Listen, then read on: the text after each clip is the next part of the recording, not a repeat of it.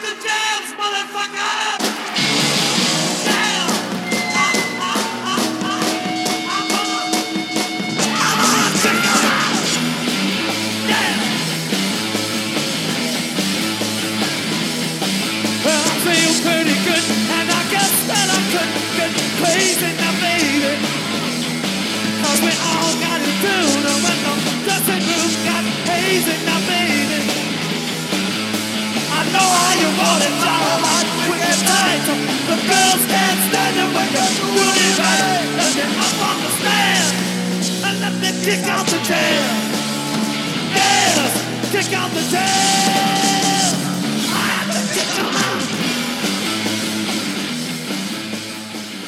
Hello, and oh no. This episode of Dopey is brought to you by our friends at Alo Recovery. Located in sunny Southern California, in Malibu, Silver Lake, and Western Los Angeles, Alo was created by our friend Bob Forrest and his friends Evan, Jared, and Bob to create a place where addicts and alcoholics are treated with connection and compassion rather than control. They have decades and decades and decades and decades of experience treating addiction, alcoholism, and co occurring mental health disorders, including severe mental illness. They make sure that if you're kicking drugs, your detox is as comfortable as possible, which we all know is critical at detox. If you're kicking heroin or benzos or alcohol or anything, you want your detox to be as comfortable as possible. They have amazing amenities, including sound bath meditation, surfing, equine therapy, the potentially incredibly spiritual sweat lodge experience, and much more.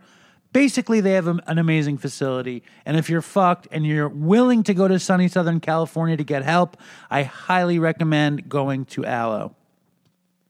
And last but not least, this episode of Dopey is brought to you by listeners like you, the most important listeners in the Dopey Nation, through the Dopey Patreon page. And you go to the Dopey Patreon page just by going to patreon.com slash dopey podcast.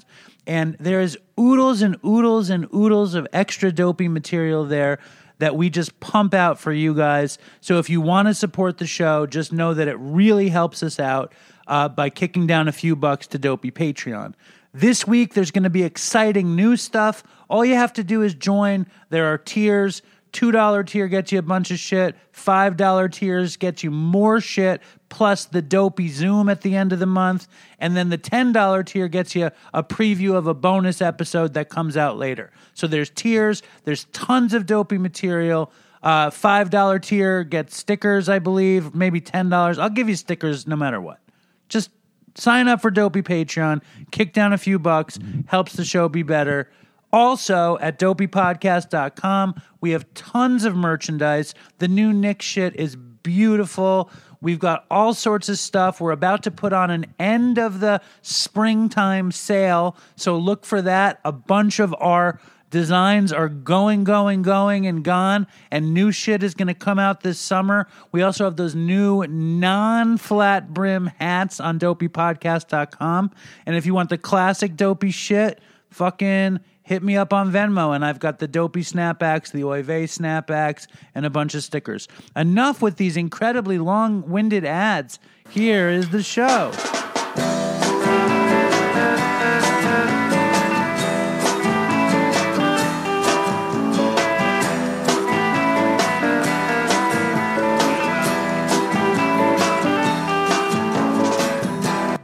And welcome to Dopey, the podcast on drugs, addiction, and dumb shit. And my name is Dave. And um, fuck it, man. I was talking to Sam, and he's like, "Well, what is a flat brimmed hat?" And I have to be honest with you guys. I never heard of such a thing as a flat brimmed hat until we started selling dopey snapback hats. And everyone started writing, I prefer a curved bill hat. And in my whole life, I fucking just bent the brim. I have a dopey snapback and I bend the brim because I'm no hipster.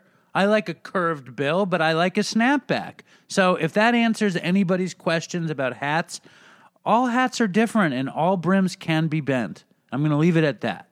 Now, I got an email today that really annoyed the shit out of me, so I wanted to start the show by reading it to you guys.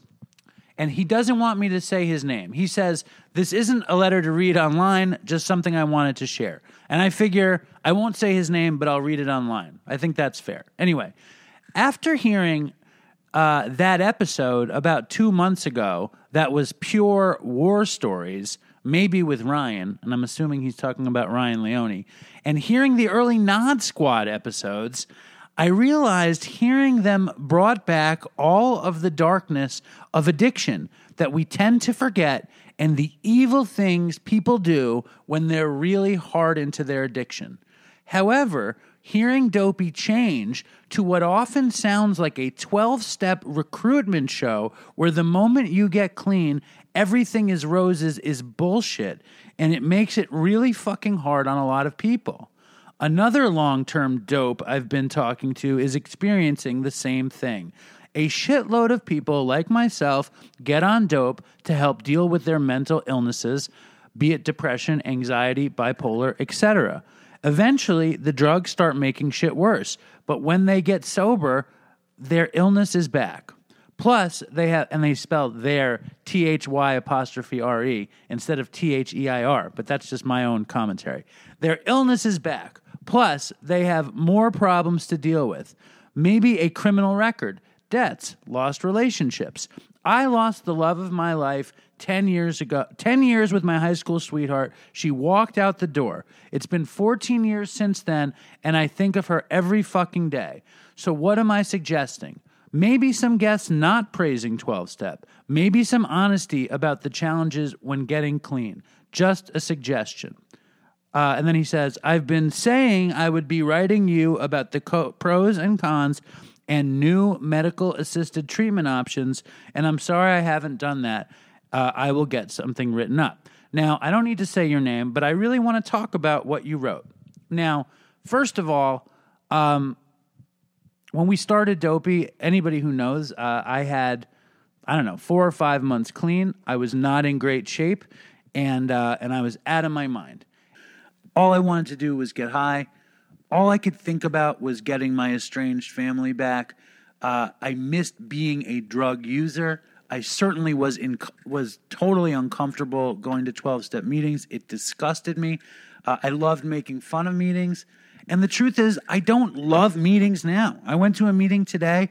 It felt like I was in the twilight zone where everyone said the same thing over and over. Some dude talked about his disease doing push ups in the parking lot. It was just, it's often the same thing.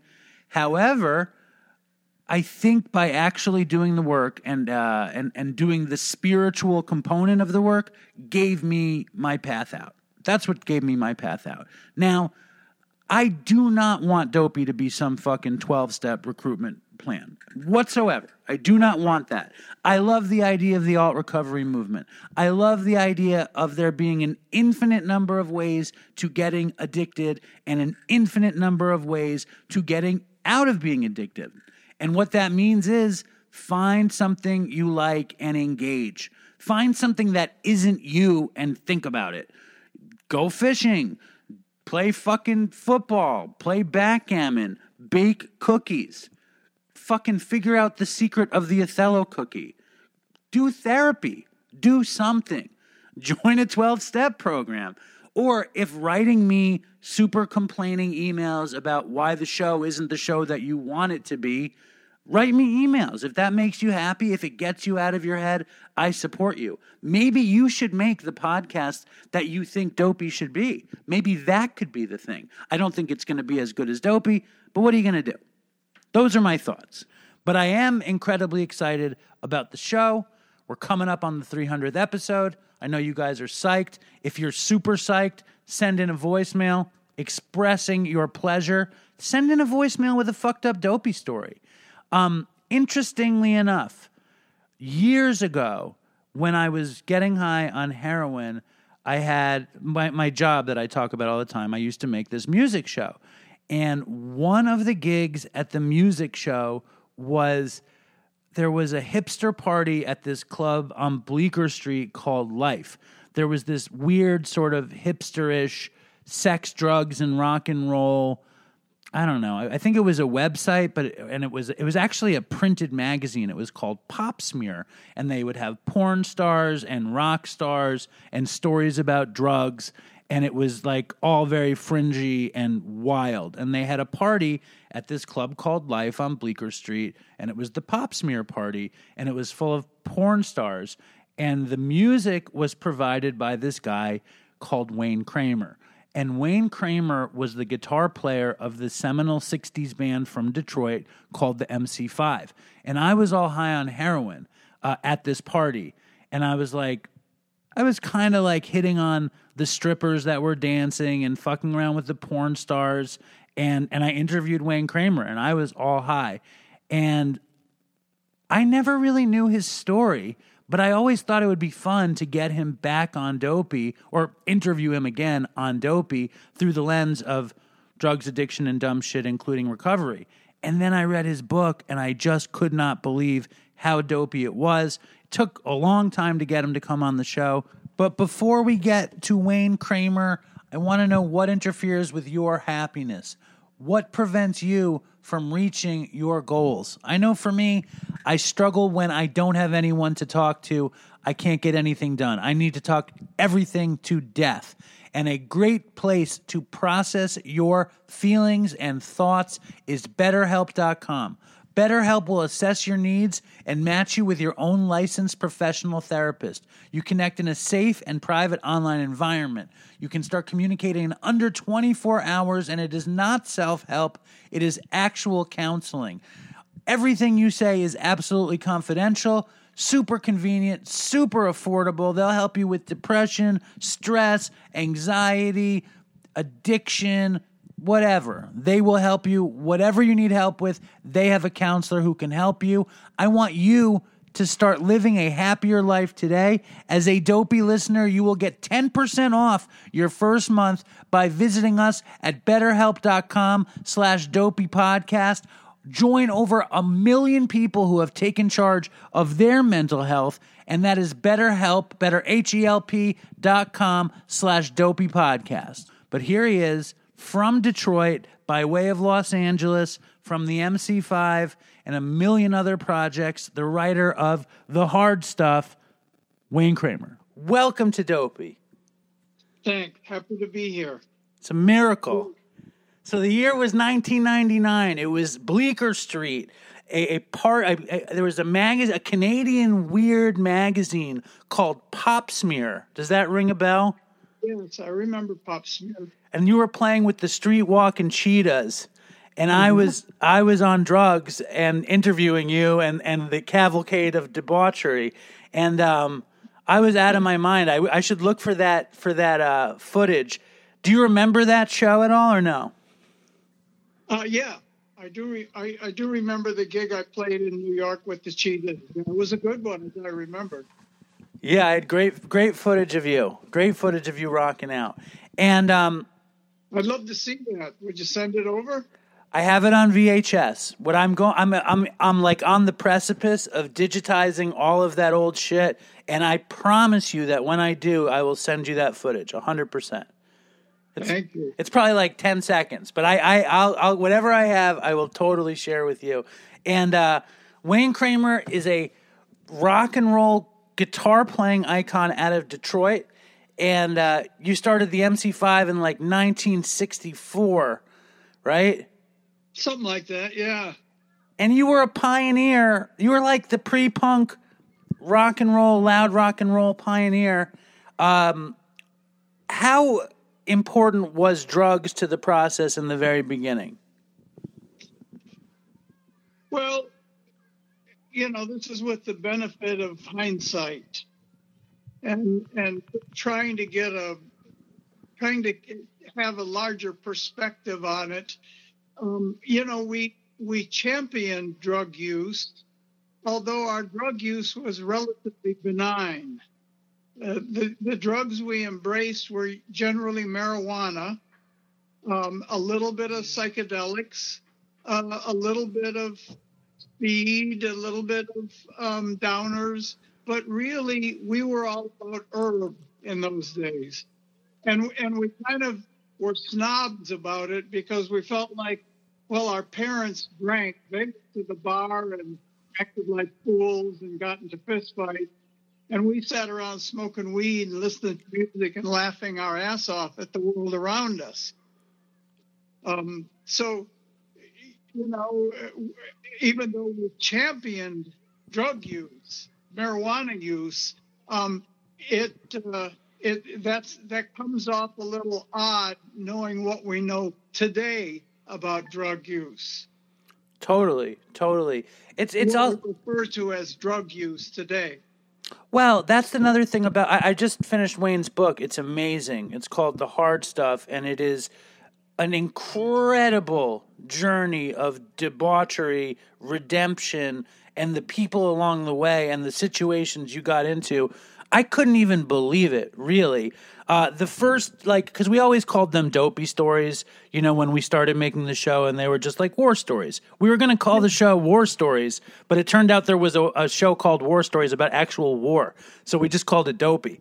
Um, uh, the first story that, that really blew my head was was the way you got out of the draft uh, via via meth. You you want to you want to tell that one?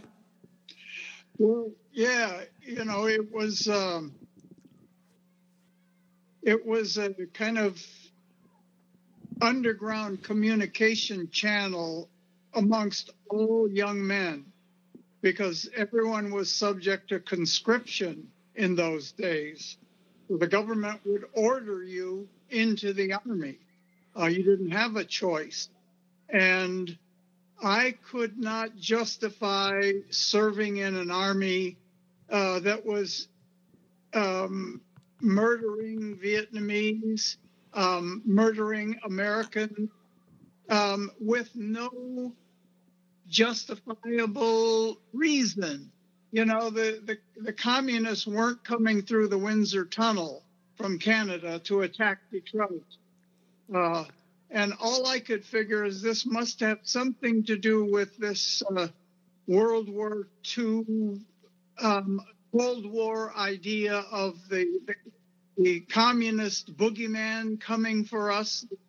The commies are hiding under your bed, and and uh, or it had something to do with Shell Oil. I knew that they had oil refineries in the Gulf of Tonkin and the American military was out there protecting the oil, and neither of which was a was a compelling enough reason to join the army and participate in this illegal, uh, undeclared war, um, and, and, you know certainly an immoral uh, and unethical war. So I, I, decided that I would. Uh, resist them. And the, the best way to resist them that I learned about from my fellows, you know, guys in the neighborhood, other musicians, was to um, go in there and be yourself, or maybe be a more extreme version of yourself. Um, so I decided that I would get prepared by staying up on Methedrine for 10 days before the physical. So by the time I walked into the Fort Wayne Induction Center, I was certifiably psychotic. Um, you know, Methedrine after a couple days will do that to you. And after 10 days, I mean, I couldn't see. I was hallucinating so badly um, and I just didn't fit into the army program. I just you think I didn't I didn't resist them, but I but I just I didn't fit, and uh, they determined that I was uh, unacceptable by current standards and uh, and declared me one WAP. The the other thing that I think is is obviously very important if anyone is a fan of the MC5 you know, the music is all about freedom, but there's also a really important social justice component. Now, did the sound and the style come first, or did the ideology come first? It's impossible to separate them. As one evolved, the other evolved because we were, I am and people of my age now, um, we're all part of a generation that was in an unspoken agreement that the direction the country was going in was wrong and we needed to do something about it. That uh, our parents' generation seemed to be uh, blowing it and blowing it so bad that they could turn the planet into a cinder floating around in space. And uh, and we just thought we had um, some better ideas. And you did, and you, you guys were, were instrumental in the starting of the White Panther Party, which I think is a very timely kind of conversation considering the Black Lives Matter movement and everything that's gone on this year. Uh, how a part of the current social justice movement are you? Well, um, my my work um, mostly involves uh, social justice and criminal justice. Like the the the, the, the jail guitar doors thing. I'm sorry, go ahead. The jail guitar doors. Yeah. Which is Uh, amazing. Just over 11 years ago, 12 years ago, um, my wife Margaret Kramer, Billy Bragg, and I founded Jail Guitar Doors USA uh, as a 501c3 nonprofit that um, works for a more just America, that uh, hyper incarceration has proven to be a national uh, embarrassment and uh, uh, international scandal. You know, we have 5% of the world's population and 25% of the world's prisoners. Um, so I, you know, having served time in America's prisons, I knew how bad it could get, and I knew that something had to be done. And you know, uh, so I figured out what it was I could do, and what I could do is try to to build an organization that would mitigate the damage. Um, you know, we have destroyed whole communities, we've destroyed families, and millions of lives in the process of uh, of uh, fulfilling politicians' uh, dreams of uh, of, uh, of uh, gaining office by being perceived as tough on crime. Right. So what we do is we use the arts, the power, the transformative power of music to help people change for the better while they're incarcerated.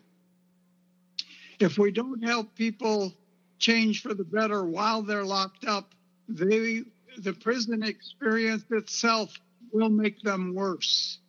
Totally. So the the chance for them to be able to express themselves, be creative, have something positive while they're locked up, they have a better chance of being a little bit rehabilitated or with a better soul, mindset, whatever, worldview when they got out because they had something positive while they were inside. Yeah, and, and through this process, they learn skills that they'll need when they return to the community. You know, for example, how to collaborate with people that you might not necessarily hang out with, or that you even like. You know, guys on the prison yard, there's a lot of uh, animosity and a lot of resentment, and it's very tribal. And in our workshops, we tell um, our people that um, you have to leave all that out on the yard. That in our workshops, we're all artists and we can talk about anybody and anything, but we must treat each other with dignity and respect. And we can all just be human beings, which is what people in prison actually are Absolutely. just like us. It's amazing though, like, and, one of the craziest parts about your story, because obviously, I, in your book, one of my favorite parts is the jail story, but I don't want to jump ahead because the audience is going to be like, "What the fuck? This was a revolutionary guitar player. How did a revolutionary guitar player wind up in prison?" But the the real interesting thing to me is when we put together um, art, uh, social justice, and substance abuse. Like when those things happen together, like is it a it's a weird brew, right? It's it's hard to I mean like how do you put those things together cuz you know that I, I, mean musicians obviously love getting high. Um, social justice warrior everybody loves getting high but when addiction sets in it, it, it turns on itself right it becomes difficult to be really really uh, pronounced as a social justice advocate if you're getting too high right well you can't do much of anything if you're getting too high that's what i'm trying to say you can't be a husband, you can't be a father, you can't be a partner or a bandmate. You know, if you're getting if you're getting high, then that's what you do. and talk about like the kind of like the the middle and the ending of the MC5 where addiction kind of uh you know, it kind of undid every because you put everything together, you put it in place. It was your vision, and it was pretty much your addiction that that took it out. Well, no, I, I had some help with that. That's true. um, well, the MC5, you know, all rock bands or almost all rock bands have a a life cycle, like everything in nature it's it's uh, conceived and it's birthed and it's nurtured and it grows and it flourishes and flowers and bears fruit and then it ages and it withers and it dies. That's the same with rock bands. They all go through that life cycle. Um, but most rock bands, you know, their their challenges are uh, internal you know relationships that uh, that sour over time, um, and uh, uh, and they're worried about um, business. You know, like is the band viable? Can we make a living being in this band?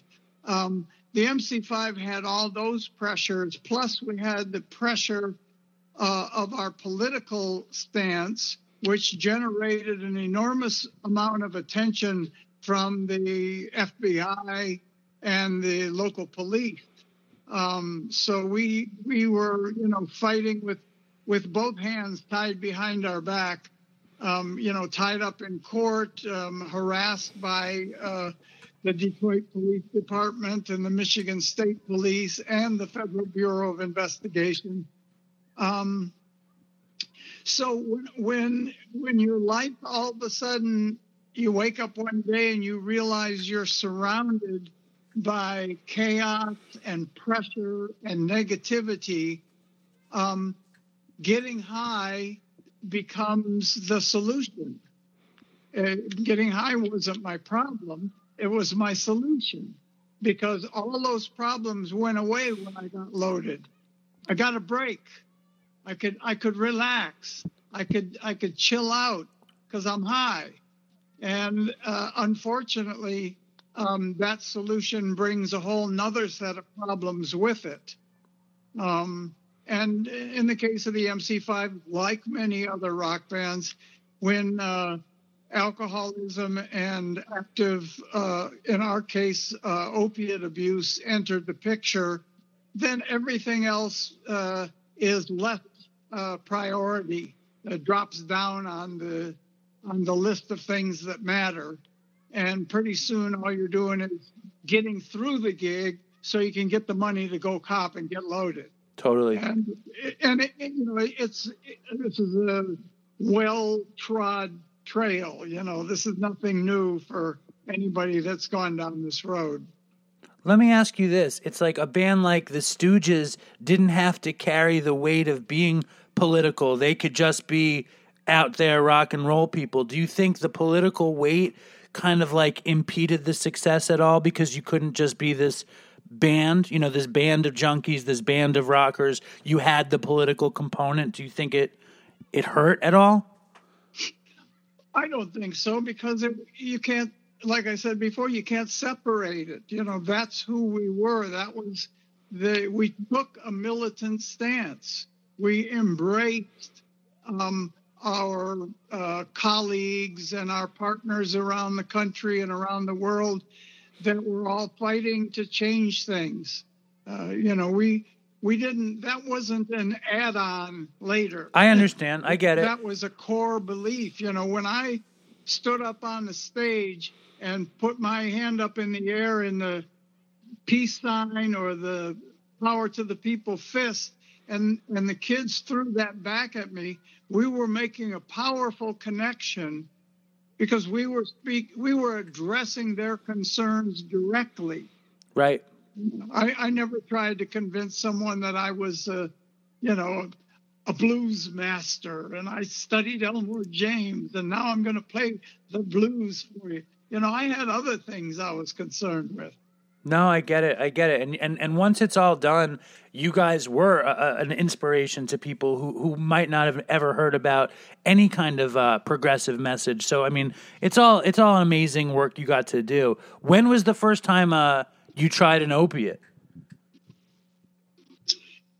Um, I think we were just starting to write our third album, so it must have been about 1970, 71 maybe.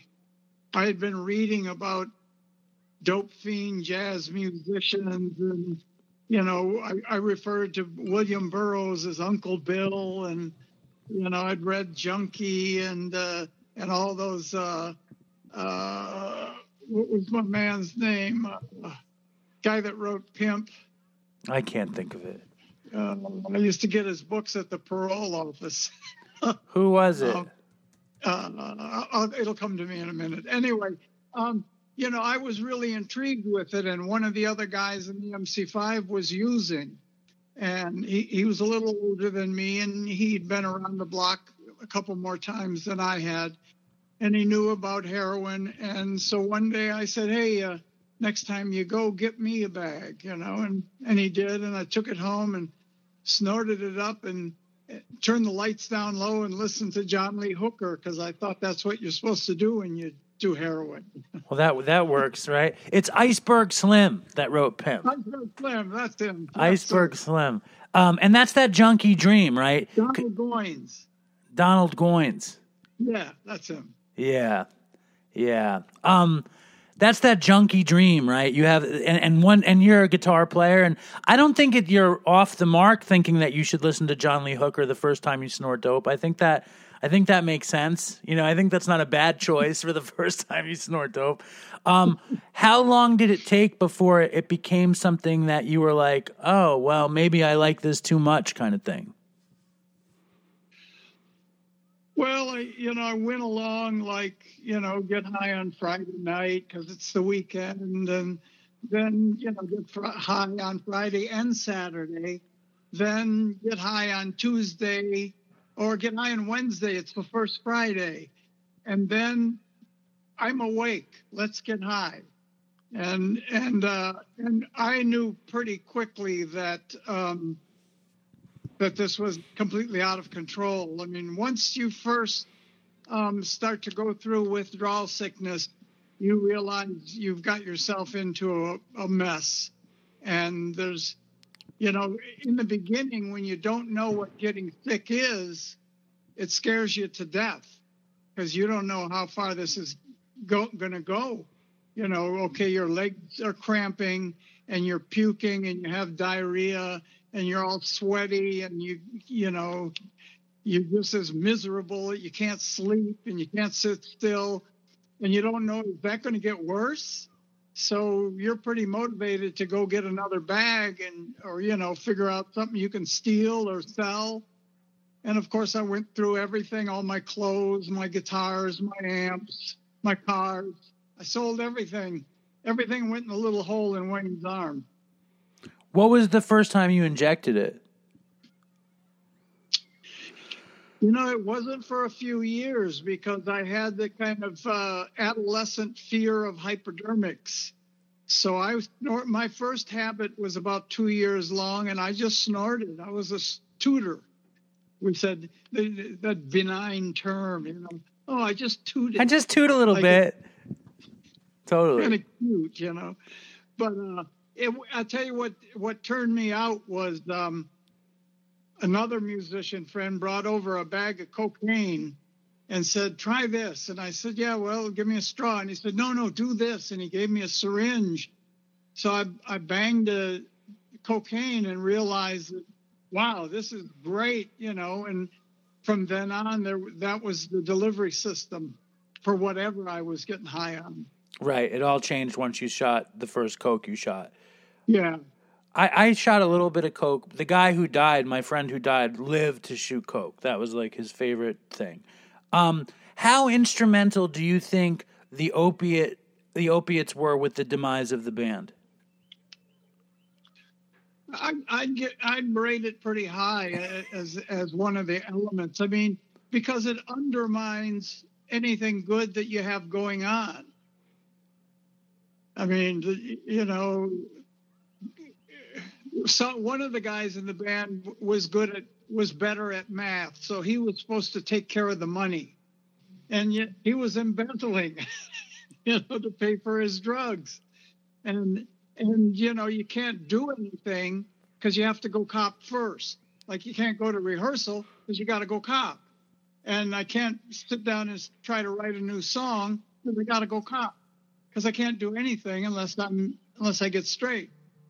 And uh, and I wasn't the only one. Uh, uh, you know, there were there were other fellows in the band that that were using to the degree I was and more. And of course, you know, when you're high, nothing comes in. No new information comes into your brain. So for an artist to have nothing new coming in, then no new art can come out. Right. Absolutely. I think that's really an interesting point because you can't do anything when there's nothing coming in. It's like it's just like any other engine. You need input to create action or motion or product or anything. I get that. And I, I have to say, when I'm reading the book and the MC5 ended in in the first chunk, I was like, what the hell is gonna happen now? And that's when all hell breaks loose. I was like, holy shit. I couldn't believe because like when I interviewed you in 1999 and I'm on heroin and maybe you're clean, like the irony is thick in my mind, like that you were this person. I didn't know I was this person and I didn't know how bad it was going to get for me because I didn't get clean until, you know, 5 years ago. I was I was probably 23 or 25 when we met. You know, I was 25 when we met in 1999. Now I'm 46 and I have almost I have five and a half years clean now. Anyway, that's not the point. The point is what happened with you is where that's where it gets really crazy. Uh, that's when like social justice, rock and roll, everything takes a back seat uh, to your drug habit. Um, and do you remember it happening gradually, or was it just bang? No, it's gradual. I mean, you know, you, you heard the expression, it's a long walk into the woods, long walk back out of the woods. And, you know, it's it's repeating certain negative behaviors a little here, a little there, just a little more here, a little more there.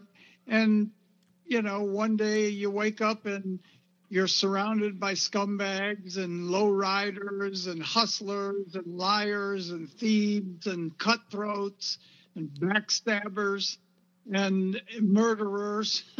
and you know, you say, "What happened to my life?" You know, I used to be surrounded by people that loved me, and all I had to do is write some songs and play the guitar and and dance around on stage. And here I am, you know, in a basement some you know on the east side of Detroit, and you know these guys all got guns, and they're talking about robbing people and shooting them, and you know it's just. So basically, once you're getting high, you put the guitar down, and everything else kind of changes while you're figuring out how to score, basically, and then you realize you haven't picked it up in a while. Well, I never put it down, but you know it, was always there, and I was always trying to do something, but my efforts were always undermined by you know my priorities. I had another job that was more important, and that was to to Use continue to abuse opiates absolutely. and alcohol. Right.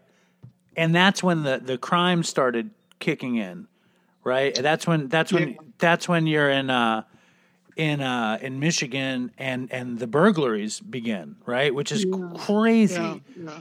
And, and I I- obviously I'm not judging you in a, for a second. I've done terrible things, and lots of the audience have done terrible things. Um, do you remember that period well? Were you were you too high to recall it? Like, what was the first job, and how did it happen? I remember it well because, you know, I was a childhood thief.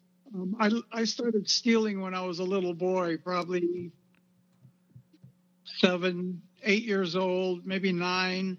I, I just, I found, you know, I had a lot of time on my mother worked. I was being raised by a single working mom. So she's at work all day and I run the streets and I find that I can steal little items from neighborhood merchants, you know, the uh, Kresge's department store, and I could go steal toys and candy, and I'd steal money from my mother, and so I had this um, magical thinking already in me that uh, somehow I could just get away with it, and and there would be no consequences to my stealing. So when I was an adult and and with a, with a habit to support,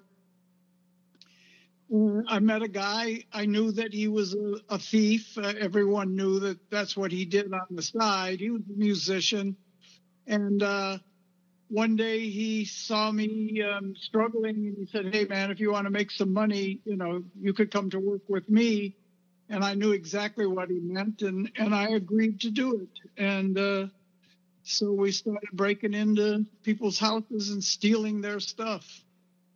It's re- really uh, a, a uh, heinous uh, activity, and really, really just aberrant and and uh, and really, you know, damaging. It's foul. I mean, if you've ever been robbed, the feeling it just cuts right to your heart. You know that that someone came in your home and, and they they went through your stuff and they took things that belonged to you that didn't belong to them. I mean, it's really, it's uh, you know that's what I should have gone to prison for, not for dealing cocaine. Right, right. the co- my customers for the cocaine all enjoyed the cocaine, uh, but I should have gone to prison for the for the home invasions. Terrifying. And nobody was ever home when you went in, though. No, Thank God. Oh my God.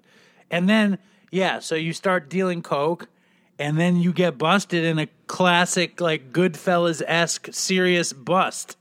And um, and I mean, like for my money, like for whatever reason, when you went to prison and and they transferred you to that junkie Hall of Fame facility in Lexington, Kentucky, I had read about that facility. I think in in Burroughs' books and in other books. Like that's a famous place for the cure. They called it right. Like junkies Yeah. would go there for the cure in the in the beginning of the 20th century but I couldn't believe it when uh when Red Rodney shows up in the book. Like that just like blew me away, you know, like what an amazing turn of events. Talk about like what was it like in Lexington first of all and did they try to treat your drug addiction cuz I I think I remember reading that you were using in there anyway. So it must not be that effective of a place for the cure. Well, yeah, I did get I did get high a few times in there. Listen, you got a, a, a whole little city full of drug addicts. They're going to find a way to get drugs. I mean, I saw a guy, I knew a guy in my housing unit that dealt in there, and I saw him count out. We used to be able to have um, quarters because we had uh, soda machines and fruit machines and you could have four dollars in quarters a week to buy stuff from the machines. This guy counted out seven hundred dollars in quarters on his bunk every day, Oh my god. and he would use, he would tear he would uh, ch- uh, get it changed through um, the mafia guys. Uh, and uh, and then you know if through the visiting room he would send the money out and get his next shipment of dope in every day. So did you do a bunch of heroin in, in prison too? Because I remember you smoked a bunch of weed in prison. Did you do? yeah, we, we smoke weed every day, but you know, I probably got high four or five times in the almost three years I was there. So you didn't have to maintain a habit when you were in, in that prison. Well, I couldn't. I mean, you know, uh, I, I didn't have the, the resources for that. I, I knew guys in there that did have habits in the penitentiary. They got a fucking habit. I thought it was incredible. And how did they keep it up? Just with whatever they had to do, right? Well, they a couple of them they were on um, work release or study release, so they could go out during the day, and they had like their girlfriends and you know their their crew out there to keep them alive. Now, correct me if I'm wrong, because I might be wrong. In my, my my memory, which is never great, Red Rodney replaced Miles Davis in the Charlie Parker band. Is that right? That is correct. Okay. Yes. And uh, I love all that shit. I love all that history, which is probably one of the reasons I was a heroin addict for so long. Um, and and not, I'm not like a musician like you're a musician, but I would love to play. I found that when I would play, I would ca- I would play to catch a nod. Like a lot of the time, I would play when I would use, and if I didn't have enough, if I played more, I would find myself nodding just from practicing. Did you ever experience that? Sure. Okay. Um, now, Red Rodney shows up, legendary jazz trumpet player, legendary junkie. What was that? What describe the experience a little bit? Well, in you know, I was in my mid twenties then. You know, prison is a is a young man's game, and uh, Red was in his late fifties then, and he had been he had come back to Lexington where he had served time in the 40s and in the 50s, and uh, he, he used to he used to walk around that place like he was the mayor. he said, "I Wayne, I like doing business with established institutions." Right. but he was he was kind of my idol you know i mean he was a dope fiend jazz musician just the kind of guy that i always wanted to grow up and be and here we were doing time you know him him back for his third bit and me on my first bit and i got to see that you know if I don't change, I'll be him and I'll be coming back to these penitentiaries again and again. And, and, uh, but you know, I, I didn't, they, it was a, it was a rehabilitation facility. They encouraged everybody to program. They made a lot of programs available, but the state of the art of recovery was nowhere near where it is today and Right. it was it was woefully inadequate we didn't even have 12 steps at lexington we had you know group therapy and and uh, rational behavior training and positive mental attitude and right. and you know a bunch of kind of lightweight um, talking cure ideas. Uh, I think the most effective mode modality that we had was transactional analysis. TA. I know. I'm okay. You're okay. how does that work? I don't even know how that works. Well, it, it has to do with ego states, and that each of us carry around a, an adult, a parent, and a child inside us. And if my, if I come out of my kid to your parent, it's not going to work. Or if I come out of my parent to your kid, it isn't going to work. It only works if we come out adult to adult. I get it. That makes sense. It sounds to me also like your experience with Red in prison. Like one of my favorite parts is where he tests you to see if you can play, and like, Yeah. and then you could play changes fast enough for him to be like, okay, we can be friends. I love that. um, but it reminds yeah, me. that's that's that's exactly what happened. He put the jazz fake book in front of me and said, "Can you read these chords?" And I said, "I think so." And he said, "Okay, we're going to play this one. One, two, one, two, three." And he started playing the melody on the trumpet, and I struggled with the changes because you know in bebop in, in standards sometimes you get four chords per bar. It's fast. It's fast Yeah. and furious. I'm impressed that you kept up. And he's like, "What the fuck am I going to do? I'm in jail. This guy's better than nothing." He's he's ex- he was he was psyched that you could keep up. And I, I Yeah. and I think that's a very beautiful thing in itself. But it also reminds me of like like the roots of the jail uh jail guitar doors thing that you guys are using music to to do the time you know what i mean you were you were playing gigs you you were practicing and, and you're you got to work on your craft and, and it probably made you a much better guitar player I went into prison a fairly adventurous, uh, you know, rock player, and I think I came out a competent musician. I, I could improvise through changes. Um, I, I knew some of the the repertoire, you know, the Great American Songbook. I knew some of the songs that we played, and uh, you know, Red taught me a, a number of songs, and uh, so I felt like, you know, I actually understand a little bit about uh, music theory at this point, and and uh, my reading improved radically. So, yeah, I, mean, listen, studying with uh, a musician of the caliber of, of Red Rodney was the chance of a lifetime.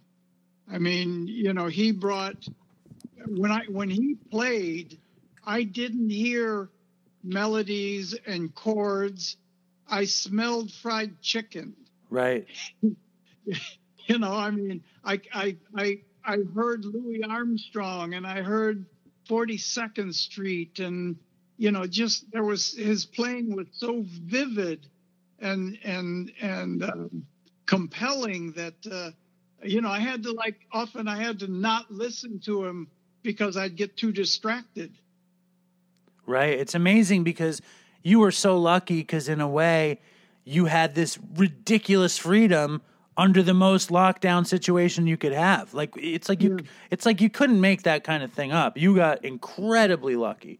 I I mean, Yeah. considering considering you're in jail because you were dealing coke and you're a heroin addict and everything is fucked, you're playing with one of the greatest and you're keeping up and it's I hear you when you hear when you smell fried chicken from hearing music. It's that's soulful. You know that's where the soul music comes in and the real experience. It's I like hearing that. That that's that's nice.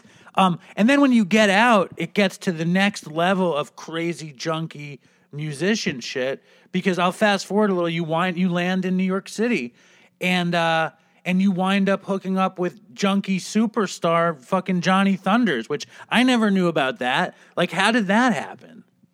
Yeah, n- not another one of my not so great career moves. he he was a MC5 fan, and uh, he told me later that he was in the front row at every gig the MC5 played in New York, and and uh, uh, apparently I I betted one of his girlfriends one night. I I didn't know anything about him, but. Um, uh, so you know, uh, I first got home. He came to Detroit, and through a mutual friend, uh, invited me down to sit in. And uh, I went down and played with them, and I thought they were pretty sloppy, and you know they were kind of all over the map, and and the bickering on stage between him and Walter was really distracting. But you know, I saw it as like yeah, give me a chance to play. I don't want people to forget me. You know, I've been away for a few years here, and so I got up and we jammed, and then he asked me to to if I wanted to hang out, and I tried to avoid it because I saw that you know the world around him was all about drugs, and I was I just come out of prison. I was trying to, you know, all I had was willpower, and that lasted about three days. And then uh, I went up and hung out with him and his drug dealer manager, and I was off to the races. and like um obviously it's almost the opposite of the the fried chicken red rodney experience you weren't smelling fried chicken when when johnny thunders was playing you're probably smelling dope cooking in a spoon when johnny thunders was playing yeah, yeah. um and it, you know, it was the same thing. It, like I described in the the early days of the MC5, you can't do anything because you got to go cop first. And it was the same with Thunders. And finally, I just said, "Hey, if you're going, get me too." You know. The thing about Johnny Thunders that I'm back to my old tricks again. Right. And, and and you're just off and running. He it's so weird. Like for me, like I'm not the biggest New York Dolls fan. Uh I love uh I like the Johnny Thunders solo stuff. Like the quiet stuff. Like I think that stuff is pretty cool. Um why do you suppose he is this larger than life character in the world at this point? Is it because like what do you attribute that to? Well, it, it's a it's a romantic um, image. You know, he he believed his own mythology.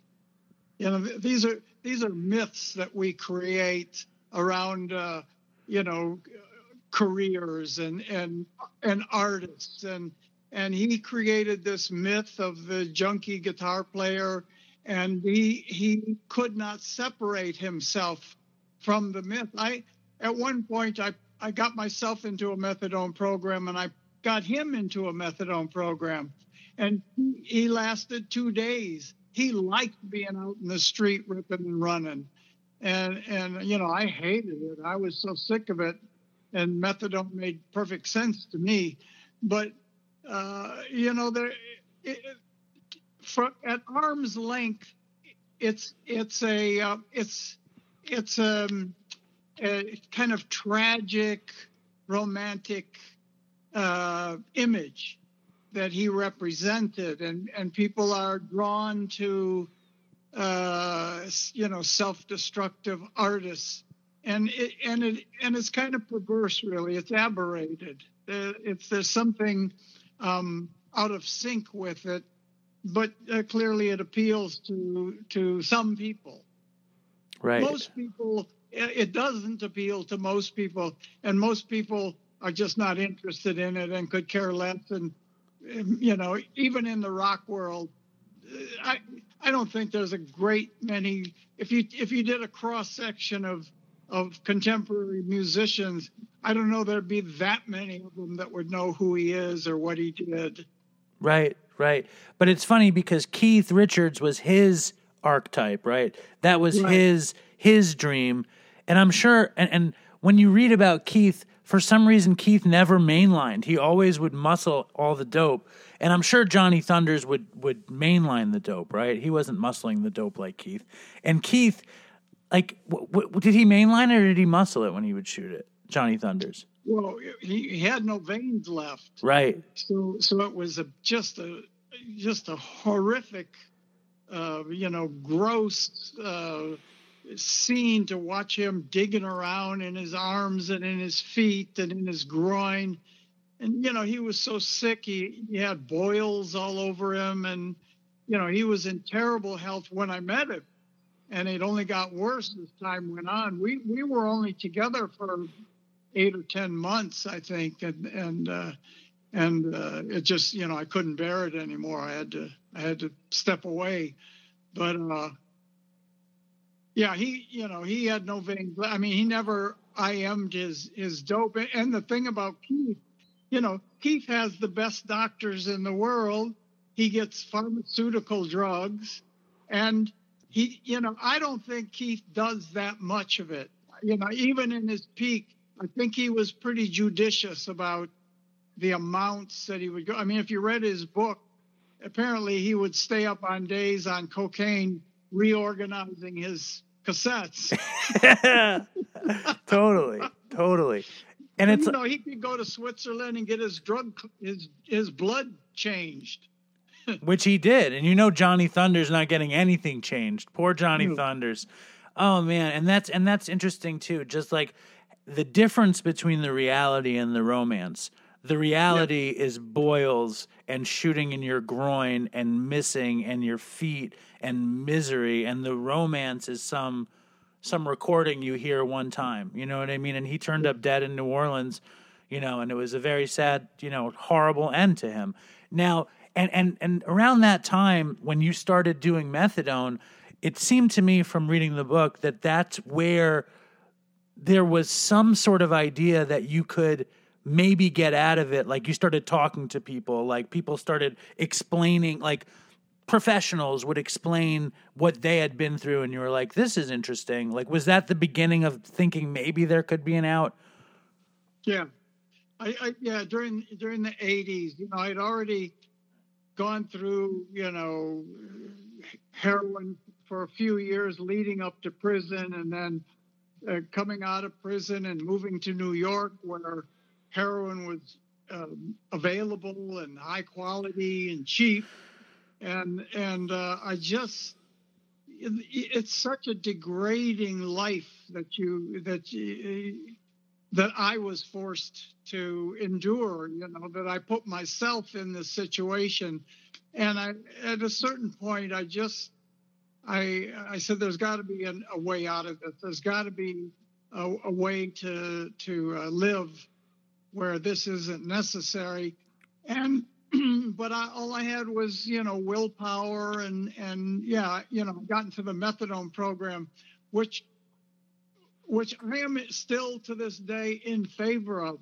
I, I support methadone maintenance. You know, there are there are some among us who um, aren't going to get sober, and I would rather have them go to the clinic once a week and get their takeaways and have a life than um, spend it in the gutter, you know, shooting dope, ripping and running, uh, and die a horrible junkie death, you know, before your time. I mean, you you could say a junkie death is a natural death, but I, I mean, there's another natural death that's possible.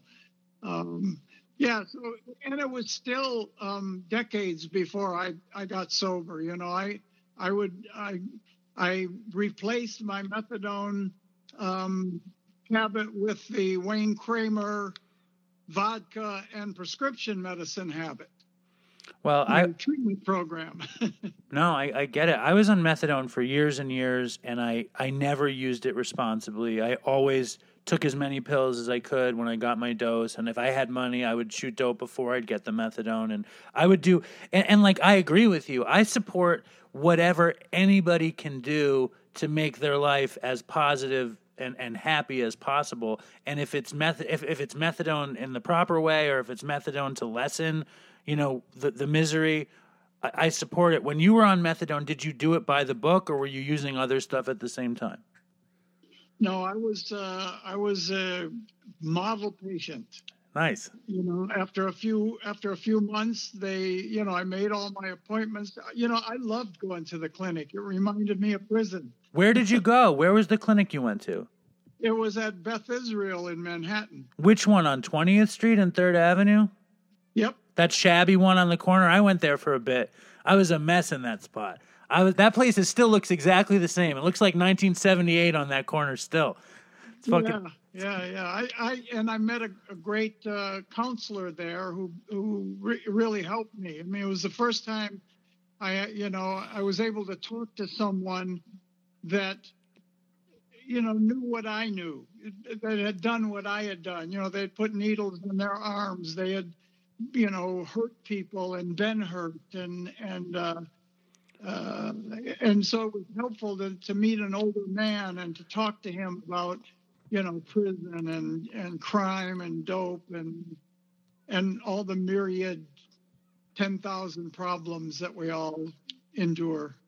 Yes, and you could see that, and it was the, it was the spark. I mean, it would, t- like you said, it took you decades to get from there to sober, um, yeah. But it was the spark.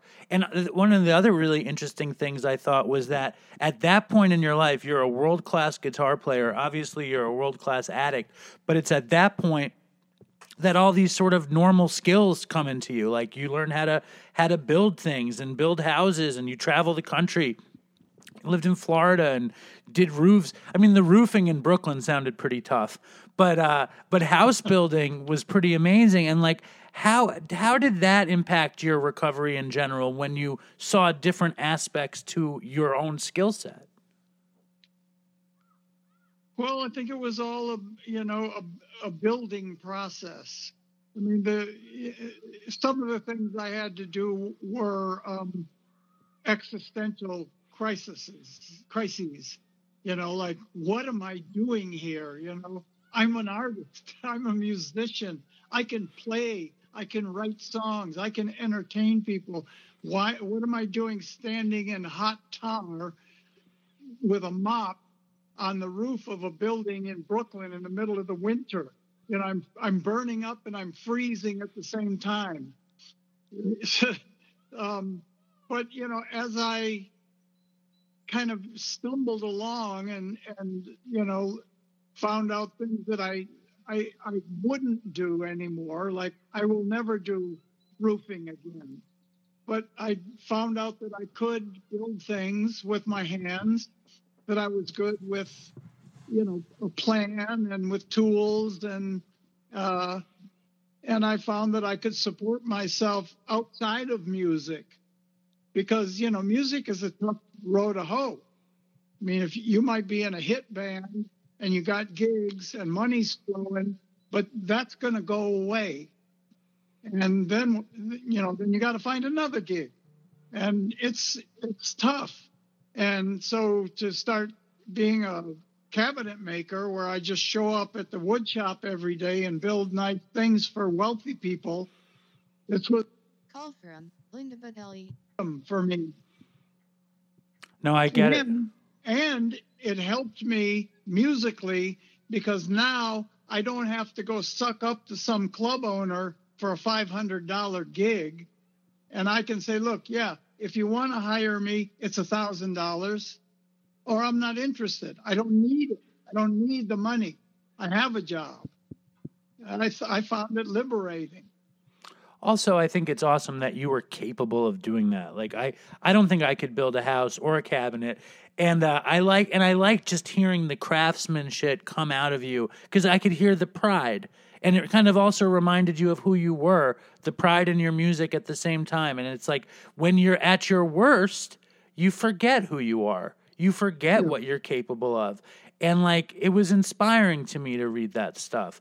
Um, and, and when like when you turned the corner, I mean, you had made it to California, and um, how did it happen? Because I know you got involved in recovery while you were still using, which I find to be very interesting. Well, yeah, I um, I was in a marriage that was breaking up, and um, uh, I I went to a a drummer I hired was sober, and he told me about a meeting called Artists Living in Recovery, and so he said you should go see it. It's kind of interesting. So I, it was in my neighborhood, and I'd walk over to the meeting on Sunday mornings, and I was pretty blown away by what I experienced because um, it was all people in the arts dealing with their recovery through the 12 step recovery program. And uh, I met a musician.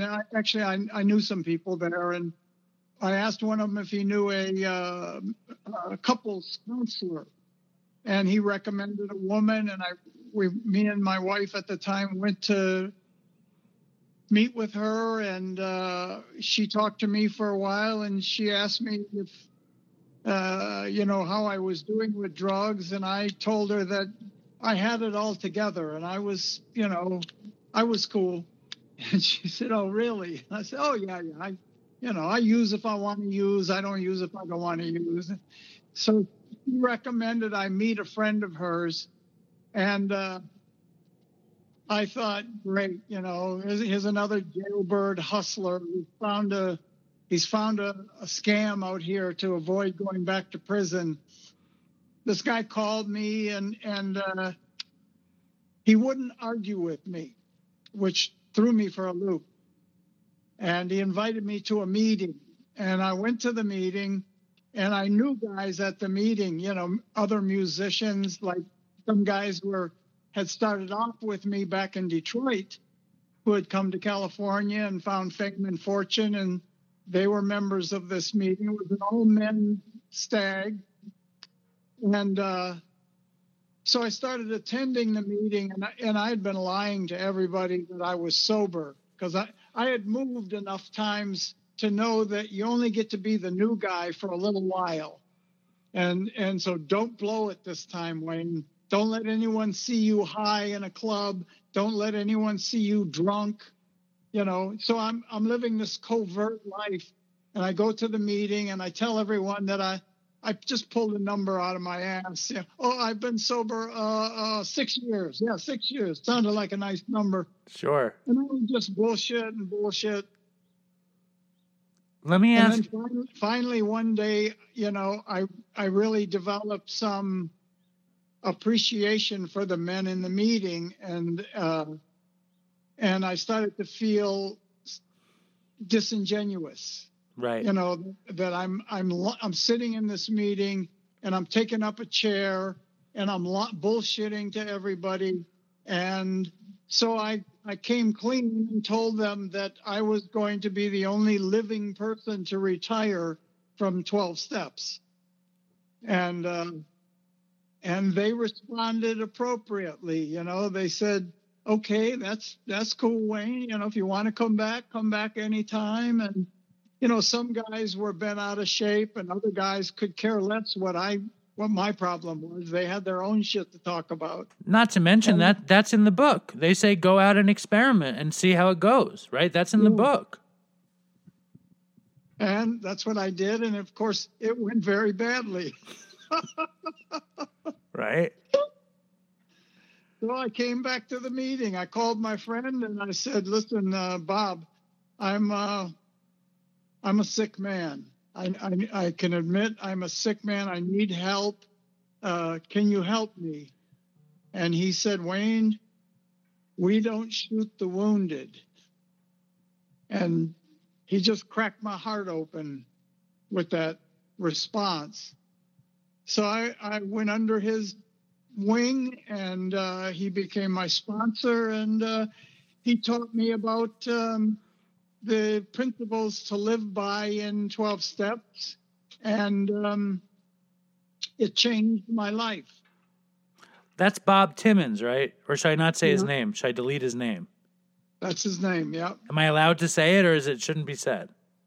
it should be said he's uh, dearly departed uh, but he was a great man i mean uh, you know i started to see that he was a guy and I, I knew lots of guys like bob timmons that were bad guys that were violent guys that would hurt you and not think about it um, and you know i knew them in prison i knew them back in detroit and here he was and from all I could tell, he was a little old man who just helped guys. That's all he did is help people. No, he was legendary. He was a legendary figure uh, around 12 steps and, and around drug addicts. And I don't even remember where I heard of him. I just know that I've heard of his, his good deeds. Let me ask you this because the MC5 was like basically, you know, if you trace back the history of music, it was a, a huge point of, of diversion in American rock and roll, kind of like the jump off point to punk music, you know, through rock and roll, the jump off point to metal, through rock and roll, through big sounds and riffs and, and bombastic, chaotic, but very blues based rock and roll. When you show up at these meetings in LA with these, you know, rock and roll guys, these punks and, you know, metal guys and, and just rock guys who know the history, were they like blown away to because like you are the you know kind of like the uh, originator. You know they know right was it was it a thing It wasn't a thing because, you know, in the rooms, we're, we're all the same. You know, we're all uh, addicts and alcoholics, and we're all there because something's wrong, and we need to find out what it is and what can be done about it. That's all that matters in in a 12 step meeting. You know, what you do for your job, it's not so important. You know, how are you coping with life? That's pretty important. and how's it going how are you coping with life Oh, you know, I uh, I don't have any of that big ticket drama uh, that uh, active addicts and alcoholics share. You know, I, I don't fight. I don't box with people in bars, and and I don't have people that are looking for me, and I'm not looking for anybody. And you know, my life is, uh, you know pretty tame and and uh, and and pretty positive. I um, I have a beautiful wife and a beautiful little boy, and I have good work that I do. But you know, my life isn't perfect, and and I don't do recovery perfectly. I'm a human being. I'm flawed. Um, you know, I'm imperfect, and I will always be imperfect. Um, you know, I, I still struggle with uh, with depression and anxiety. Uh, you know, I, I I use all the tools that I that are available to me. Um, and I, you know, at this point in my my life, I, I have nothing to complain about. How do you I'm deal? breathing in and out. Say it again. I'm still breathing in and out. Absolutely, and and I cannot uh, thank you enough for taking so much time with us. Uh, I think your book is incredible. Your music is incredible. Check out Wayne Kramer and the MC5 all over the place. And the book is called The Hard Stuff. How do you deal with the anxiety and the depression? Well, I I tried uh, antidepressants for a long time, and ultimately they never they, they didn't work. Um, I I have a great therapist that I've been with for 15 years, and so we talk about it. I'm uh, I'm talking to a uh, another doctor, a researcher now, about um, psychedelic therapies. You know, they've come a long way with uh, psilocybin, and um, I think that might it might allow me just a, a slight reset. You know, I'm I'm almost good. I just every now and then it gets a hold of me, and I and I just uh, you know I I I get down, and uh, and so you know I do I try to use the tools that are available, the talk therapy, and um, uh, you know if I can try this uh, clinical the clinical use of uh, psilocybin, I'm willing to try that. Um, you know, I try to remember that uh, it's it's uh, it, it it doesn't attack me every day all the time. It's occasional, Sure. and in those occasional moments, I can usually find something to do to treat it in the day I'm in, in the moment I'm in. But sometimes I just got to suffer. Right, right. We all we all suffer. But did you ever read the letters between uh, Bill Wilson and Timothy Leary, where Tim where Bill Wilson's like, I think AAs would really benefit from LSD. Did you ever read those letters? I have not read the letters, but I'm well aware of his interest in it and his experiments with it after he um, retired from AA. And I think he, you know, he might have been onto something. I mean, he had his spiritual breakthrough, his blinding white light spiritual moment on Belladonna, which is a psychedelic. Right, right. That's interesting. I, I thought the story that you told, because when you're on a flight and the stewardess is like, like annoyed that you're so fucked up, and you're like, oh, that can't be me. That's got to be mm-hmm. this guy that's making you crazy. And then you kind, I felt like your your end of your run, I found very similar to the end of my run, where I was just like, I cannot believe this is me at this point you know, and like it's not it's not a belladonna fucking microdose psilocybin ayahuasca thing, but it's No. but it's something. You know what I'm saying? It's something. It, it's it's uh, it's that moment of change and clarity. Do you ever consider this ayahuasca business or no way? Nah, I, you know, I got I got to stick with the clinical application. You know, I, I have friends that uh, that have gone to South America and, and taken ayahuasca, and and they swear by it. But I'm not gonna. I you know I have to. Uh, I got to do things by the book, really. Totally. I'm going to stay married. Wow, that sounds smart. That sounds very smart. And now, as as like a like a a, a lead of the '60s psychedelic revolution, how much of it is some like old school feeling of longing, like the fact that it can be a clinical trial of a microdose of psilocybin? How much does it scratch that old itch of like being the psychedelic warrior? I don't know. I don't. Uh, ask me after I if if I get it. Uh, I'll I'll I'll fill you in later. Perfect. Wayne, thank you so much for your time. You were incredibly generous. Uh, I th- think you're a legend of rock and roll and sobriety. So thank you. You're so welcome. I, I'm happy to be able to talk about a lot of this stuff um, at the depth that we've gone because you know often in uh, rock and roll interviews it's it's you know we don't go this deep. Well, good deal. Good deal. Let, so let's do a follow up after the clinical trials of psiloc- psilocybin. Okay. okay, fair enough. I'm dying to hear what happens, and and and thank you so much, Wayne. I really really appreciate it. You're very welcome. Right on, man. Take care. So I thought that was awesome. That was Wayne Kramer of the MC5. Uh, you don't get stories crazier than that. Crazy, crazy, crazy, crazy, in my opinion. I still have not yet opened up the new gear, but I, I think it's going to happen soon. I think I've promised a lot that it will happen, but uh, I'm intimidated by it. But I think it will happen soon. I'm I'm I'm I'm afraid of being disappointed. And, and speaking of fear of being disappointed, I have my father on the phone. Welcome back to the show, Dad. Yeah, hello. Hi, hello everybody. What are you afraid of? Open up the gear. No, I'm afraid I'm afraid that you're going to disappoint me on the show like you usually do.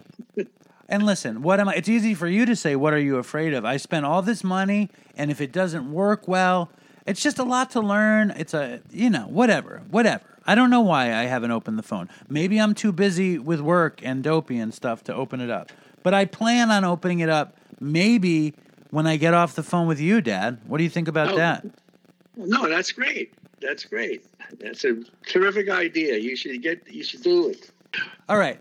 So it was very it's a very exciting day in the history of Dopey because I think today was our first piece of New York press coverage. Would you I th- or I guess we were in the post one time on page 6 when Scout Willis was on. Do you remember that?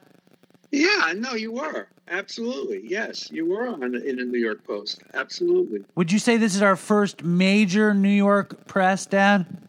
Yeah, Newsday is a very, very big newspaper. It was terrific. It's a good article, uh, very good article. Um, and uh, this guy who wrote the article was on your show once too. Yes, but before we get to the article, I want to say he's my dad is going to read the article and he's saying it was a good article. But when I called him up, he said, and this is classic, he said he went to find to look for the paper, but nobody sells Newsday in Manhattan anymore, right, Dad? Well, the Long Island Railroad is, I you know, is Penn Station, so I figured the Long Island newspaper would be would be there. But they're renovating the whole station, so a lot of the newsstands were were, were gone. So I don't know, but remember, the print press is in deep trouble, so it's certainly online. You know, Where did you get it? Where did you get the paper?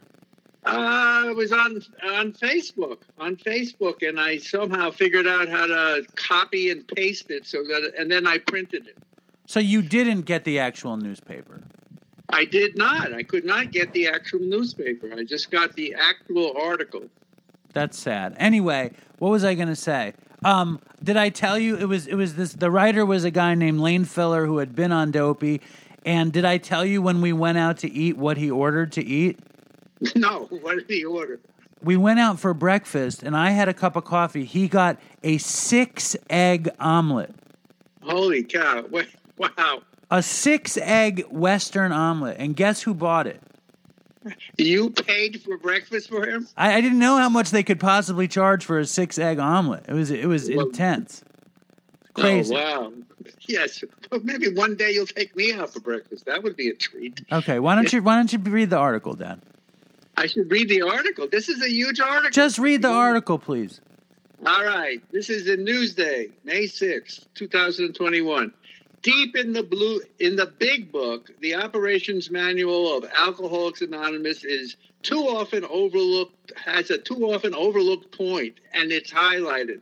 We are in the glum lot, the passage from the 1939 No, it says it says- says we aren't a glum lot. That's what I just said. We are not a glum lot, the book said. It was 1939. If newcomers can see no joy or fun in our existence, they wouldn't want it. We absolutely insist on enjoying life. And then David M., that's you, a 46 year old recovering addict from Sayville who puts out the popular and acclaimed Dopey podcast. it was acclaimed, Po- yes. popular and acclaimed. That's right, and acclaimed. A weekly program on addiction has been adding levity to this discussion for five years with heartening, harrowing results. A popular saying on addiction goes At first, my using was all fun. Then it was fun, but with consequences. And then it was all consequences. At the core of Dopey is the belief that the humor in active addiction can be valuable to people in recovery. With addiction raging through the pandemic, his approach is needed more than ever. David believes the entertainment value of the mishap shouldn't be lost. That's not new. The best 12 step groups have hilarity in their DNA, but it is a truth many people considering recovery need to hear. Do I have to keep reading? This is a long article, folks. I think you're Yes? like halfway through. Uh, all right. In 2016, David and a fellow recovering heroin addict, Chris, whom he met in rehab in 2011, birthed the idea for a podcast featuring discussion of the hilarity in addiction and leaving out the boring stories of recovery. It's a hit. The Dopey podcast has been featured on This American Life and detailed in Vice with tens of thousands of downloads a month, and guest stars like Andy Dick, Artie Lange, Marc Maron, and addiction Dr. Drew Pinsky. Uh, all right, I'm not going to mention who else. Oh, yes, Jamie Lee Curtis and Kristen Johnston. The guy left it out. David, who lives with his partner and their two children, my grandchildren, pays a lot of bills. yes, pays a lot of bills via Dopey, supplementing that income working at a legendary Manhattan deli. I wonder why they Chicken- don't. I wonder why he talked about the money and why he didn't mention Katz's. But anyway, continue. Well, yeah, I was about to mention the legendary Manhattan deli is Katz's. Uh, I'm surprised. yeah, I'm surprised. I'm surprised he didn't mention how big your country house is. Yeah, well, he didn't mention me at all. Well, I don't. got, I don't. a- I got criticism from my audience that he didn't mention me. okay, keep going. But the show and David also took a tragic hit in 2018 when Chris died of a heroin overdose, secretly relapsing after taking painkillers for an injury. I didn't want to stop doing the show, David said, when I interviewed him in a Blue Point diner when he ate a 10 egg omelet. Six. We egg. met- how many eggs? Six. Oh, okay. We met when I was a guest on episode 262. He is about to record the 300th, which I guess is coming, what, next week or week after this week? Next week, Dad. Yeah. I loved he, uh, I loved having the audience, he said. It was my dream, and some people counted on their weekly dose. But the emphasis changed a bit with the humor of recovery given space next to tales of using and more interviews to make up for the back and forth that died with Chris. The show has become more popular than ever during the pandemic. Dopey Nation offerings now include 28 Zoom meetings a week and scholarships that have been sent uh, to nine people to rehab for free. And now more than ever, it can resonate with an addicted seeking connection. Addiction is at least partially a disease of isolation. It's not surprising that COVID 19 has heightened problematic use with deadly overdoses on Long Island, up about 50% in 2020 compared to 2019. Meetings have moved online or to backyards with limited attendance due to COVID rules and are harder for newcomers to find. Desperation, loneliness, fear, stress, and anger are crescending. It is a glum time. Uh, is that wait? Hold on, hold on. Is that a word? Crescending? Isn't it be crescendo? Crescendoing? Well, he he's he's entitled to. I would think News Newsday would have a way of checking his writing, but crescendoing uh, is is good enough. It means it's really spiking upward. I think it would be crescendoing though. Yeah, but maybe that's yeah. I think he did right. I, I just maybe not pronouncing right. Maybe- crescendoing. Yeah, right? maybe It- maybe you're just not reading it well because you, you sound like a not good reader. Continue, please. you want me to read this whole thing? I told you was too long. Just please Anyway, continue. He, he was crescendoing. He was it was crescendoing. Okay, uh, where am I? Um, Oh, I, God. lost my place. God help I- us. okay. Uh, it is a glum time and it has fueled addiction and relapse. But those in recovery generally are not a glum lot. Those in active addiction often are. Recovery is better than active addiction, and Dopey's message delivered in a gritty New York voice whose truth resonates with many addicts is unique and powerful. Nice. Very nice. So what do you That's- think? I think it's terrific. You know what I I- think? I think Newsday, No. Newsday's never going to hire you to do the uh, audio version of their newspaper. Look, you know, I did the best I can. By the way, I, I didn't have my good reading glasses on, and some of the type is sort of blurry because of me trying to take a picture of it off Facebook. So Yeah, you- it's that's a that's I- a- that's- I thought I, did, I thought I did a good job. Yeah, considering that's a printout of a picture that Linda posted on Facebook, I think you did a good job too. Um, Oh, good. All I, right. I went to my meeting this morning and this old guy I get there and an old guy's like holding the paper and he's like, Did you see it? And I hadn't seen it. And he Uh-huh. and he gave me the paper and I sat down and I read it and whenever I think whenever I read about Chris um Yeah. outside of I, I think whenever I read about Chris, especially in a public way, it really just uh it hurts me, you know? I know I, it, it, is hard. Uh, I listen. Uh, I, I I really feel the same way. I really do. because it's Uh, it's emotional to have any kind of success when he doesn't get to have the success. Yeah. Well, that's look. The point is the point is is that you kept the thing going, and it's helped. And it's helped a lot of people. By the way, how many papers did you buy? You should go out and get some papers. I'd like to have a copy. Why don't you go out, you cheapskate? I- They sell. Newsday around the city. You're in. You're on Long Island. You- You, you, could go to the nearest store and get the Newsday. Here, I can't find it anywhere. All right, just calm down. I'll, get you a paper. Okay. You know how much they charge for Newsday? Oh yeah, I know. So it, what is it? Two bucks? I think it's two fifty. Wow. Yeah. Anyway, so I got an email today. You want to hear the email? It's, it's, yes, it's very. There are, there are no more iTunes reviews. I mean, people have stopped. It's it's that same last one that was there. All right, let's let's just take a second here. Listen, Yes. Dopey Nation. My dad has a really hard time if there aren't new reviews. So please go on iTunes, leave a review. It's much better if it's five stars, and my dad will read it on the show. Okay? Right, Dad? Okay.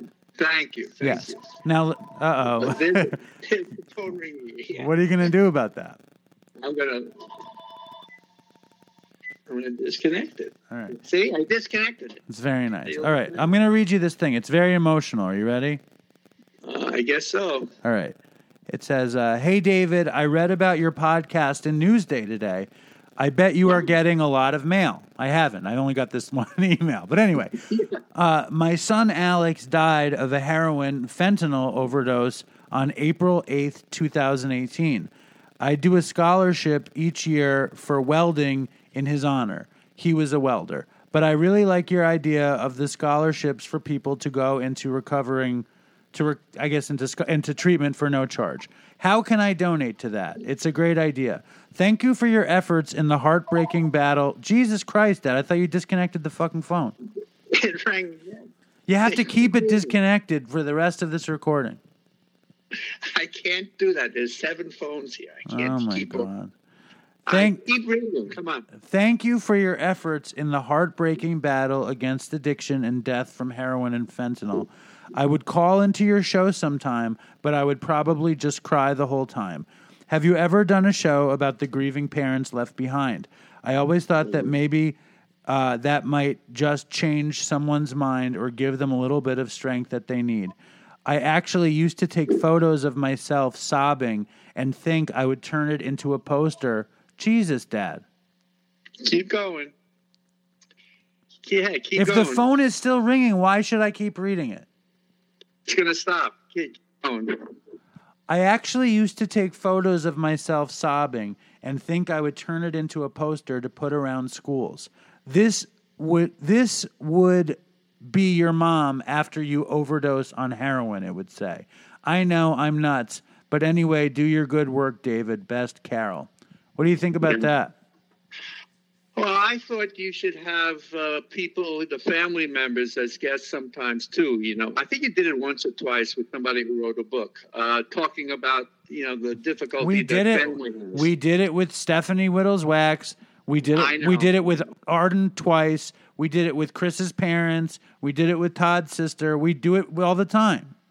Yeah. All right. Well, then, if you had Arden and Chris's parents and and Todd's sister, they they dealt with death. You know, so you did that as well. So maybe we'll do more. Maybe we'll get Todd's parents on sometime. Uh, I know that there's other parents that want to come on. Uh, it's very emotional, though. Obviously, right? I know it's very hard. Yeah, it is. It's very hard to talk about it, and it's very hard to listen to it. But it's the truth. I mean, that's what's fentanyl stuff is just horrible, really horrible. Um, you know. Anyway, uh, is can I say something humorous now? If you can try. Anything? Any other criticism you might have before you go? Any criticisms from last week's show? Uh, no, no, no, no. I bet you. You know that phone has been ringing. I, I wonder if it's important. I'm going to have to after I, I after I hang up with you. I'm going to find out if somebody left a message. Uh, no, I don't have any criticisms. I do not have any criticisms of the show. Um, I think uh, I think it's doing great. I think you're doing a good job. And uh, I don't know if you if you're going to do something special for the 300th, but I thought you were thinking of something. I don't know. Maybe something. I know you have no ideas. Um, have you ever noticed, Dad? Have you ever noticed before that we I started making this show and uh, having you on the show how critical a person you are? Uh, you ask for the truth, you know, and you know if everybody, you know, doesn't tell you what the truth is, how are you supposed to uh, get new ideas about things? I For- mean, obviously, obviously, sometimes what I listen. nonsense. I played it. I play to a person's strength, and I know that you're an incredibly critical person. So I have you criticize the show. But how about when my 11 year old daughter gives you a picture of you that she drew? Do you think that's the appropriate time to be critical? Of course not. No, And he- absolutely not. my I'm beautiful, terrible. My all. beautiful daughter, That's terrible. my I didn't criticize. You said this doesn't look like us. That doesn't look like me. And then he gave it shush he gave it back to her and he said maybe you should color it in. Maybe that will make it look more accurate.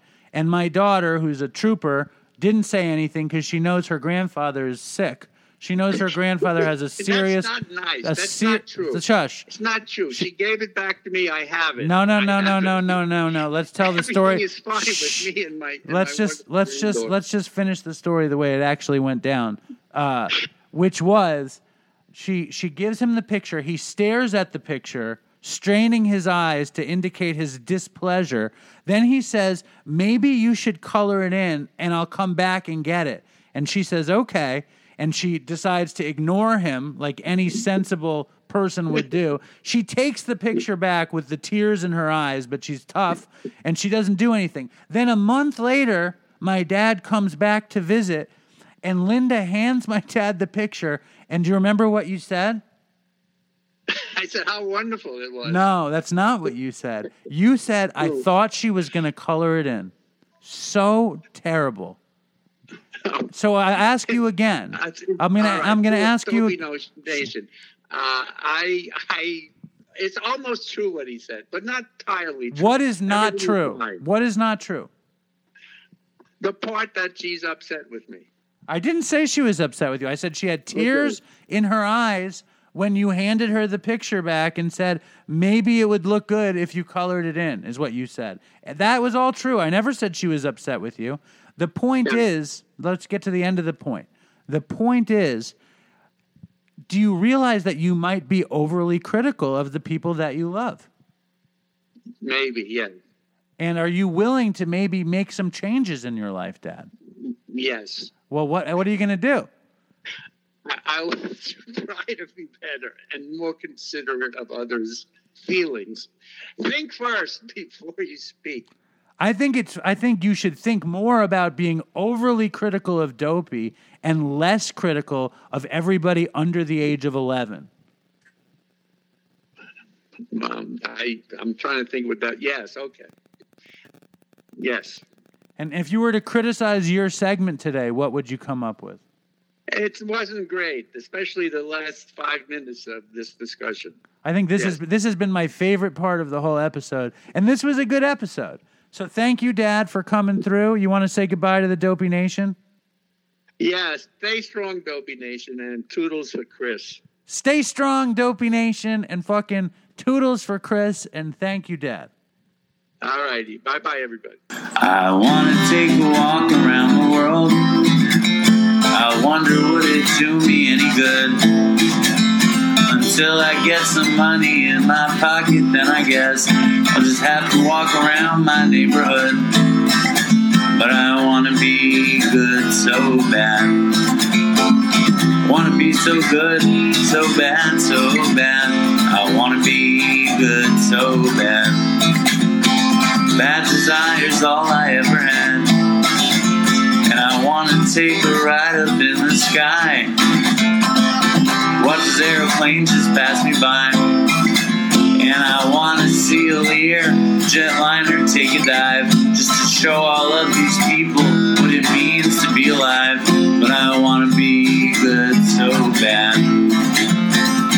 Wanna be so good, so bad, so bad. I wanna be good so bad. Bad desire's all I ever had. Shadow's getting smaller and smaller. And it's time to where I stand. Shadow's getting smaller and smaller. And it's time to where I stand. And I wonder would they pay it any mind when I leave this busted city far behind. I'll take the high road, however far it winds, because peace and love are very, very, very hard to find. And I wanna be good so bad. Wanna be good so bad, so bad. I wanna be good so bad. Bad desire's all I ever had. Damn it, all these suckers make me mad. And it's all I ever had. And it's all I ever had. And these suckers make me mad, and I wanna call my dad, and it's all I ever had, and it's all I ever had, and it's all I ever had. And it's all I ever had. And these suckers make me mad, and it's all I ever had, and I wanna call my dad, and it's all I ever had, and it's all I ever had. And it's all I ever had.